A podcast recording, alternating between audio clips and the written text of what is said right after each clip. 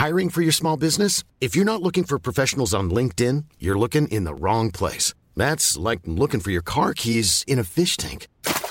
LinkedIn helps you hire professionals you can't find anywhere else, even those who aren't actively searching for a new job but might be open to the perfect role. In a given month, over 70% of LinkedIn users don't even visit other leading job sites. So start looking in the right place. With LinkedIn, you can hire professionals like a professional. Post your free job on linkedin.com slash people today. Life is full of awesome what ifs, and some not so much, like unexpected medical costs. That's why United Healthcare provides Health Protector Guard fixed indemnity insurance plans to supplement your primary plan and help manage out of pocket costs. Learn more at uh1.com.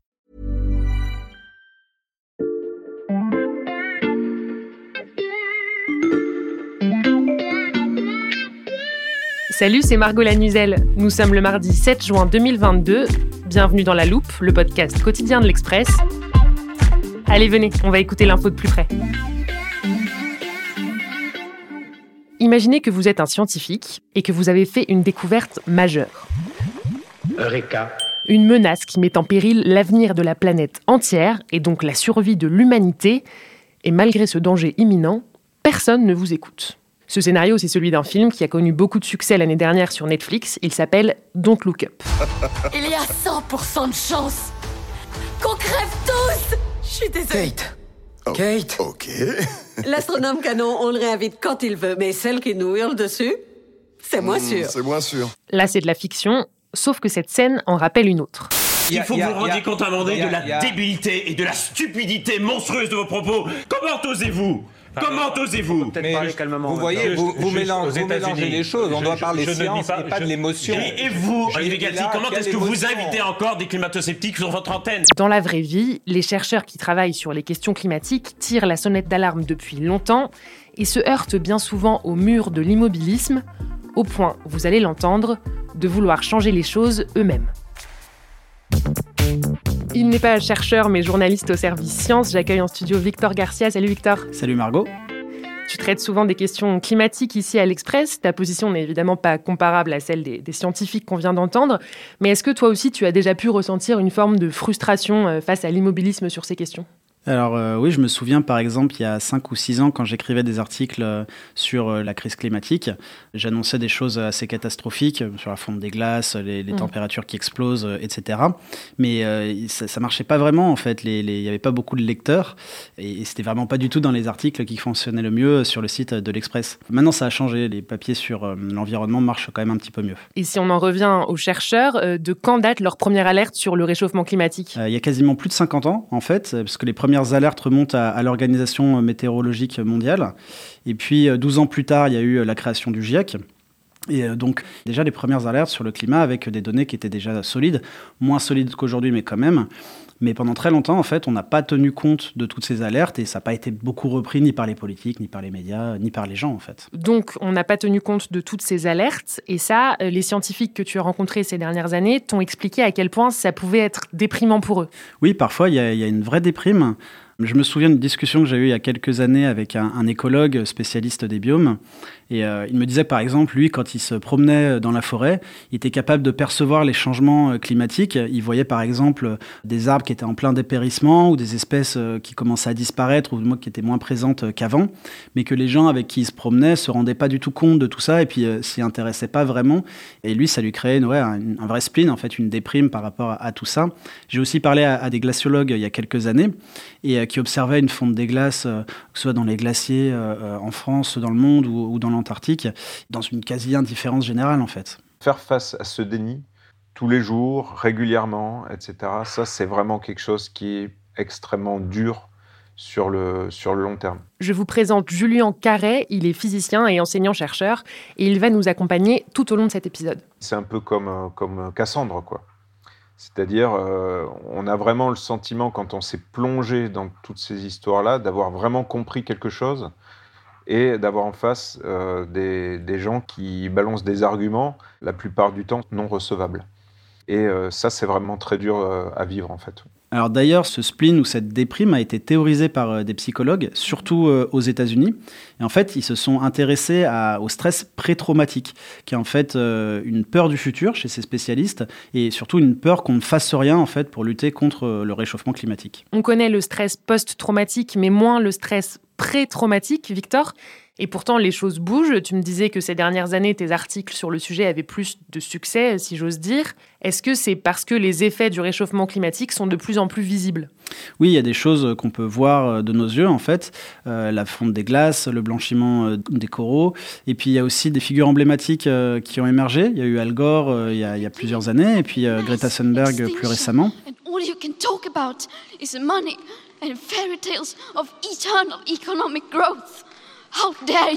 Donc en fait, tous ces phénomènes différents ont contribué à, médiatiser le réchauffement climatique et du coup au fait qu'on entende de plus en plus les alertes des scientifiques, les alertes du GIEC, etc. Donc les alertes sont relayées par des activistes, on parle de plus en plus de la lutte contre le réchauffement climatique, mais à quelques exceptions près, la communauté scientifique ne participe pas à la politisation du débat.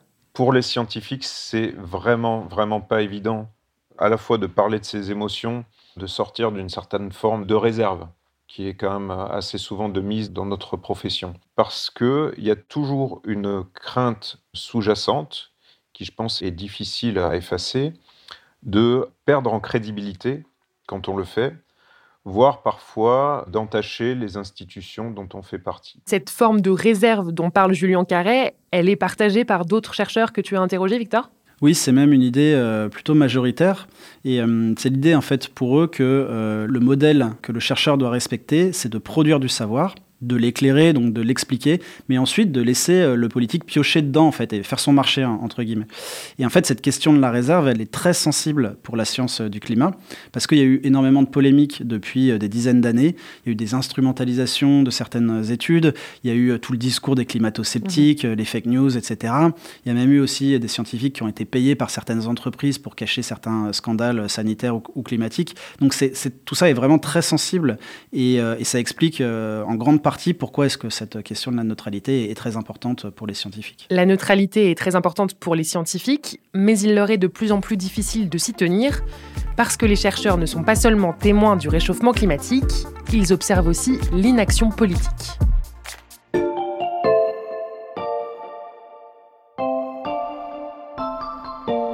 Margot, je vois l'armoire derrière toi. Est-ce que tu y as arrangé euh, le son dont on a parlé en préparant l'épisode? Ah oui, justement, je l'ai mis de côté dans l'armoire spécialement pour l'enregistrement. Attends, il est là. Vous avez réussi là où il y avait eu l'échec il y a six ans.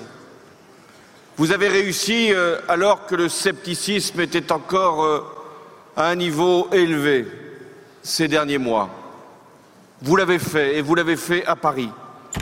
Je reconnais François Hollande et son discours de clôture de la COP 21. Euh, j'imagine que tu vas nous parler du manque de respect de cet accord. Oui, en fait, euh, la COP 21, c'est un grand succès diplomatique, mais euh, c'est aussi un, bon exemple qui montre que malgré les engagements qui ont été pris, il y a de nombreux États qui ne respectent pas en fait ces, engagements. ça, ça peut s'expliquer par le fait que c'est un, la COP 21, c'est un engagement moral, éthique de la part des États, donc ils s'engagent quand même à, le respecter, mais il n'y a pas de mesures contraignantes. Si on en revient au niveau national, la Convention euh, pour le climat qui a été voulue par Emmanuel Macron a produit des propositions qui ont finalement été complètement balayées euh, par mmh. le gouvernement et par les élus. Donc il n'y a pas de définition du terme d'écocide, par exemple. Euh, il n'y a pas de mesures fortes dans de nombreux domaines. Pas assez de mesures fortes. comment on explique ce décalage entre l'urgence dénoncée par les scientifiques et les décisions en demi-teinte prises par les politiques, Victor? Il y a plusieurs pistes d'explication. Il y a une chercheuse qui m'a par exemple raconté que lors de ses auditions à l'Assemblée nationale ou au Sénat, elle s'est retrouvée face à des élus qui ont à la fois une très haute idée d'eux-mêmes et pour certains la conviction de parfaitement maîtriser le sujet, alors qu'en fait leurs discours ils sont euh, parfois stéréotypés, parfois euh, très éloignés de la réalité. Bon, elle m'a aussi dit qu'il y a des élus qui s'y intéressent vraiment et qui ont fait des recherches et qui commencent à avoir plus de connaissances, mais globalement elle a été quand même un peu choquée par certains euh, ouais, qui connaissent pas très bien en fait le réchauffement climatique. Et puis il y a un autre scientifique qui me disait qu'ils ont tous vécu ce moment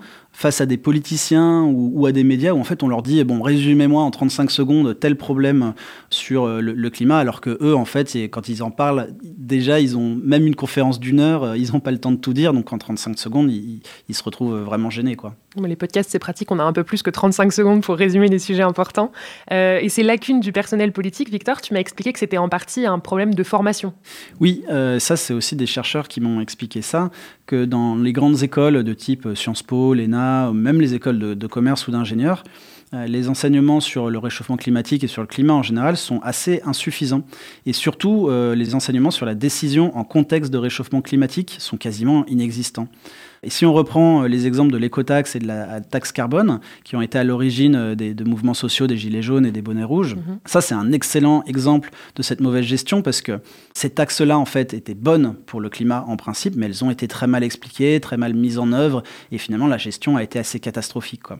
Officiellement, c'est un ajournement. De fait, cela ressemble bien à un enterrement. Le gouvernement a donc décidé de renoncer à la taxe carbone. C'est François Fillon qui l'a annoncé aujourd'hui. Et d'ailleurs, sur ces taxes, hein, il y a un autre chercheur qui a aussi soulevé la responsabilité des médias. C'est quoi cette responsabilité, Victor? Alors, il m'expliquait que les médias alertent depuis 30 ans sur l'augmentation du prix de l'essence, sans rien dire quand il baisse. Et en même temps, il y a eu une explosion du coût des loyers, mais qui est beaucoup moins médiatisée, m'expliquait-il, alors que ça a conduit de nombreuses personnes à quitter euh, les villes pour s'installer dans des lotissements en périphérie urbaine, où ils sont fortement dépendants en fait de la voiture, euh, ce qui crée forcément plus de pollution, etc.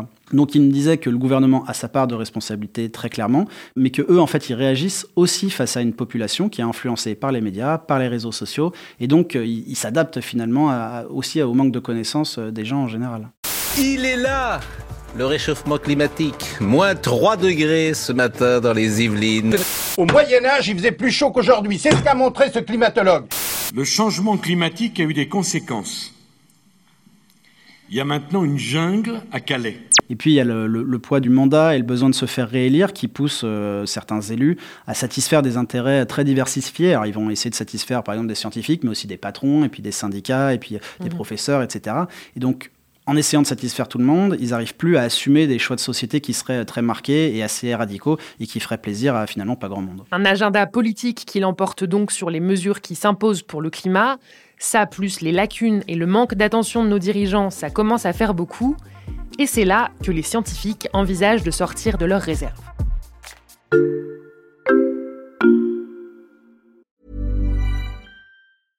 Hiring for your small business? If you're not looking for professionals on LinkedIn, you're looking in the wrong place. That's like looking for your car keys in a fish tank. LinkedIn helps you hire professionals you can't find anywhere else, even those who aren't actively searching for a new job but might be open to the perfect role. In a given month, over 70% of LinkedIn users don't even visit other leading job sites. So start looking in the right place. With LinkedIn, you can hire professionals like a professional. Post your free job on linkedin.com slash people today.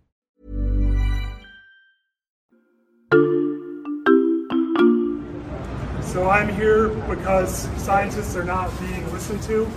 I'm willing to take a risk Je suis ici parce que les scientifiques ne sont pas écoutés. On a essayé de vous avertir depuis plusieurs décennies. Nous courons à la catastrophe. Les scientifiques du monde entier ont été ignorés. On va tout perdre. Et nous ne blaguons pas, nous ne mentons pas, nous n'exagérons pas. Victor, l'homme qui dit ça, s'appelle Peter Kalmus. Il est chercheur spécialiste du climat pour la NASA. C'était début avril à Los Angeles et il participait à une manifestation devant la banque JP Morgan Chase. Oui, si on revient euh, en France, le 9 avril dernier, il y a des scientifiques qui ont perturbé la fermeture du Muséum d'histoire naturelle à, Paris. Et donc on a pu les voir avec de grandes pancartes euh, dire la vérité n'est pas un crime. Et euh, en fait, ces scientifiques-là appellent à la désobéissance civile pour que des mesures plus urgentes soient prises pour le climat. Et ce type de manifestation, c'est nouveau dans le monde scientifique? Oui, c'est assez nouveau. Euh, il y a des groupes comme euh, Scientifique Rébellion qui prônent la désobéissance euh, civile ou même l'implication de scientifiques dans des manifestations. Alors après, ça va pas toujours aussi loin que ces manifestations-là, hein, qui sont déjà une, petite révolution finalement dans le monde des scientifiques, qui est, on va dire, plutôt sage habituellement. mais ça montre en fait la montée d'un nouveau sentiment, c'est la responsabilité de la communauté scientifique qui doit s'impliquer plus dans la politique. À partir d'un moment où des scientifiques ont connaissance de catastrophes, il est de leur devoir d'essayer d'alerter la population à ce sujet. Vous entendez à nouveau le physicien Julien Carré. Ça, ça s'est déjà vu dans le passé sur des choses qui sont assez bien connues, comme l'amiante, euh, le tabac, etc. C'est-à-dire qu'à partir du moment où on s'aperçoit qu'il y a quelque chose dans la société qui ne fonctionne pas, il me paraît légitime de, faire tout ce qu'on peut pour euh, le faire savoir. Alors un exemple de ça, c'est par exemple François Gémen, qui est un chercheur spécialiste euh, sur le climat et qui a aussi travaillé euh, pour la campagne de Yannick Jadot d'Europe Écologie Les Verts. Et lui me dit qu'il considère que le refus de certains de s'impliquer davantage en politique est presque criminel, parce qu'en fait, ils se rendent complices de l'inaction politique. Mais tu nous l'as dit tout à l'heure, la question de l'engagement des scientifiques ne fait pas consensus, même dans un rôle d'alerte à cause de la fameuse réserve dont ils doivent faire preuve. Oui, euh, je te donne un exemple, c'est celui euh, du GIEC. Donc, comme on disait tout à l'heure, le GIEC a été créé en, 1988 et c'est en fait une, énorme association de plein de chercheurs, de scientifiques spécialistes du climat dans le monde. Il y a des glaciologues, il y a des climatologues, mais il y a aussi des sociologues, enfin, il y a vraiment euh, tout un tas d'experts. Et donc, il y avait vraiment l'idée qu'il fallait que le GIEC soit absolument pas politique mhm. pour que personne puisse contester les données, pour que ce soit une, manière de dire bon voilà, ça c'est les données brutes et froides, euh, on vous les explique, mais on ne s'implique pas en politique.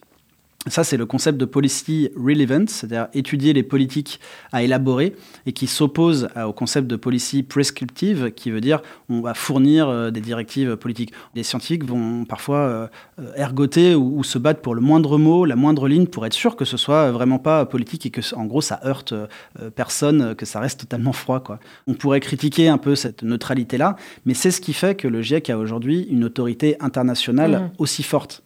Et en fait, si on sort de ce cadre-là, il y a des chercheurs qui me disaient que certains pays pourraient complètement refuser de reconnaître euh, la scientificité du rapport. Et en fait, le GIEC perdrait la reconnaissance universelle dont euh, la négociation sur le climat a vraiment besoin aujourd'hui. L'insulte suprême qu'on peut renvoyer à un scientifique qui alerterait sur l'urgence climatique, c'est de le qualifier de militant et donc sous-entendu, euh, le militant raconte n'importe quoi, peut dire tout, et quelque part, ça décrédibilise complètement la parole du scientifique. Et donc, si l'engagement ne peut pas passer par des organisations qui doivent euh, conserver, tu l'as dit, une autorité scientifique, à quoi il peut ressembler, Victor? Bah, Ça peut prendre euh, plusieurs formes. Hein. Il y a par exemple les manifestations, comme on l'a évoqué tout à l'heure. Et puis, il y en a d'autres qui vont promouvoir une vulgarisation auprès des citoyens avec des actions euh, très précises. Par exemple, à Técopole, dont fait partie Julien Carré, et en fait, ça va être, par exemple, vulgariser les rapports du GIEC euh, pour les citoyens. Ils vont aussi faire des, tribunes dans la presse. Là, le, but, ça va être d'interpeller directement euh, les politiques. ils vont tenter de les secouer un petit peu, euh, entre guillemets. Et puis, ils vont aussi lutter contre le déni climatique, donc les climato-sceptiques. Ils vont lutter aussi contre le greenwashing de beaucoup d'entreprises, en fait, qui vont un peu reprendre leurs études ou, mhm. surfer sur la mode du climat pour vendre leurs produits, soi-disant bio ou verts, alors que pas du tout. Et puis, il y a aussi des chercheurs qui militent pour une sobriété scientifique. Une sobriété scientifique, c'est-à-dire ben En fait, c'est le fait que la recherche en elle-même a un coût en CO2 et en gaz à, effet de serre. Euh, c'est-à-dire qu'il y a des recherches qui vont coûter très cher ou qui vont demander beaucoup d'énergie. Par exemple, euh, les recherches qui impliquent des lasers, la recherche euh, avec les, les data centers, tout ce qui est en informatique, sur même l'intelligence artificielle qui va consommer beaucoup de données. Il y a les labos, il y a les animaux de laboratoire. Enfin, il y a vraiment beaucoup de choses qui consomment de l'énergie et de l'argent. Et en fait, il y a certains scientifiques qui prônent une sobriété dans cette recherche. Et puis il y a aussi euh, la question de à quoi servent toutes ces recherches. Et euh, bah, il faut dire ce qui est, actuellement, une grande partie de nos recherches contribue à accroître euh, les dommages environnementaux, à permettre la croissance économique, le développement d'applications qui ne répondent pas forcément à des besoins fondamentaux. En tout cas, à titre personnel, j'ai décidé de réorienter mes activités de recherche, par exemple d'arrêter certaines thématiques et pour en démarrer d'autres qui me paraissait, euh, en tout cas à titre personnel, plus en accord avec la situation écologique. Alors il y a aussi un débat, par exemple, sur la question des publications scientifiques au niveau mondial. Euh, il y a quand même une course mondiale à la publication, et ça, ça se passe en France, mais dans tous les pays du monde où il y a des chercheurs qui vont publier, publier, publier, mhm. parce que le fait de publier en fait des études dans des revues prestigieuses va pouvoir déclencher des revenus ou des financements à certains labos. Et puis il y a beaucoup euh, d'études à cause de ce phénomène-là qui servent parfois pas à grand-chose, c'est-à-dire qu'on va publier une petite étude dans une revue qui va pas pas avoir un impact incroyable, mais qui va jouer par exemple sur la notoriété du chercheur ou qui va jouer sur les financements, comme je le disais. Donc il y a vraiment une question de se dire peut-être qu'on pourrait tenter de faire quelque chose pour éliminer ces études pas très utiles et puis recentrer notre travail sur des études qui ont vraiment un, vrai impact et, et un vrai intérêt. Ok, donc on voit bien tous les leviers que pourraient actionner les scientifiques. Dernière question, puisqu'on parle d'engagement politique, Victor. Est-ce qu'on a des chances de voir des chercheurs se présenter à des élections, par exemple? Alors pourquoi pas, hein mais euh, même s'il y a quelques évolutions de la communauté euh, scientifique euh, sur l'engagement politique, elle reste globalement très frileuse sur cette question et elle veut garder cette fameuse neutralité pour, pour garder son autorité, pour, pour garder en fait sa capacité à convaincre en étant, on va dire, entre guillemets, pur. Quoi. Si on faisait partie d'un parti politique, on pourrait nous dire, bah voilà, vous critiquez l'autre parti parce que c'est pas le vôtre. Mais en l'occurrence, si on revient sur la présidentielle, et sur le programme des partis politiques qui étaient en, présence, on peut constater que pas un seul des partis politiques n'avait un programme qui permettait de respecter l'accord de Paris. Et donc ça, c'est notre position euh, en dehors du jeu politique lui-même qui nous permet de, pouvoir l'affirmer. Il y a même un expert qui me disait que euh, le fait de faire de la politique pour des chercheurs ou pour des scientifiques, c'est une très mauvaise idée parce que selon lui, la plupart sont vraiment très mauvais sur ce terrain. Et après tout, bon, au-delà de, cette petite pique un peu, un peu rigolote, on peut comprendre leur, travail de scientifique, c'est d'être des scientifiques, c'est pas d'être des politiques, c'est quand même, euh, faut quand même se spécialiser et donc on peut comprendre les réticences de ce côté-là. Entre lutte contre l'immobilisme politique et attachement à leur légitimité scientifique, les chercheurs sont donc sur un fil. On a bien compris tout ce qui se joue pour eux grâce à toi, Victor. Merci beaucoup. Merci, Margot. Victor Garcia, journaliste au service Sciences de l'Express. On peut retrouver tes articles sur le climat et bien d'autres sujets sur l'express.fr. Si cet épisode vous a plu, on vous encourage vivement à sortir de votre réserve et à nous laisser des commentaires sur vos plateformes préférées. Vous pouvez aussi nous écrire à la loupe at l'express.fr. Et pour ne rater aucun épisode, pensez à vous abonner sur Deezer, Apple Podcast ou Podcast Addict par exemple. Cet épisode a été fabriqué avec Fanny Jules Cro, Mathias Pengili, Raphaël Pueyo et Lison Verrier. On se retrouve demain pour passer un nouveau sujet à la loupe.